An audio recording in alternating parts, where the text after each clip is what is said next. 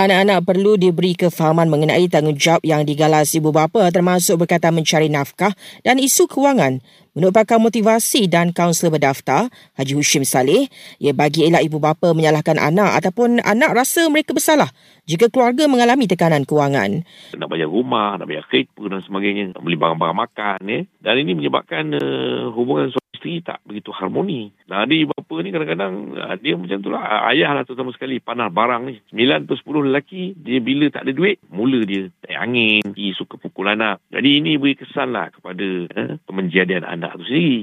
Ujar Haji Hushim selanjutnya, pasangan yang buntu mencari penyelesaian boleh mendapatkan bantuan agensi kerajaan berkaitan, misalnya JKM. Kementerian Pendidikan akan memperkenalkan tujuh teras dalam kerangka kurikulum persekolahan 2027 bagi melahirkan insan sejahtera dan mengamalkan kehidupan seimbang.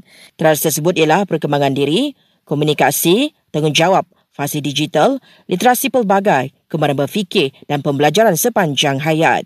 Berikut penjelasan lanjut oleh Menterinya Fadli Nasidi.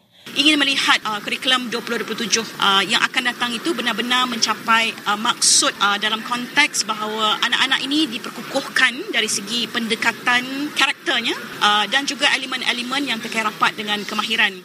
Kerangka itu dihasilkan daripada pendapat dan cadangan ibu bapa serta guru sama ada di bandar dan luar bandar. KKD beri jaminan data peribadi rakyat termasuk yang menebus kredit e-madani adalah selamat dan tidak disalahguna oleh mana-mana pihak. Kanak-kanak autism yang hilang di Damansara Damai kemarin telah ditemui meninggal dunia di anak sungai dekat kawasan kediamannya. Dan jumlah mangsa banjir di Kelantan terus menurun, terkini kira-kira 2,300 berlindung di PPS di dua cacahan.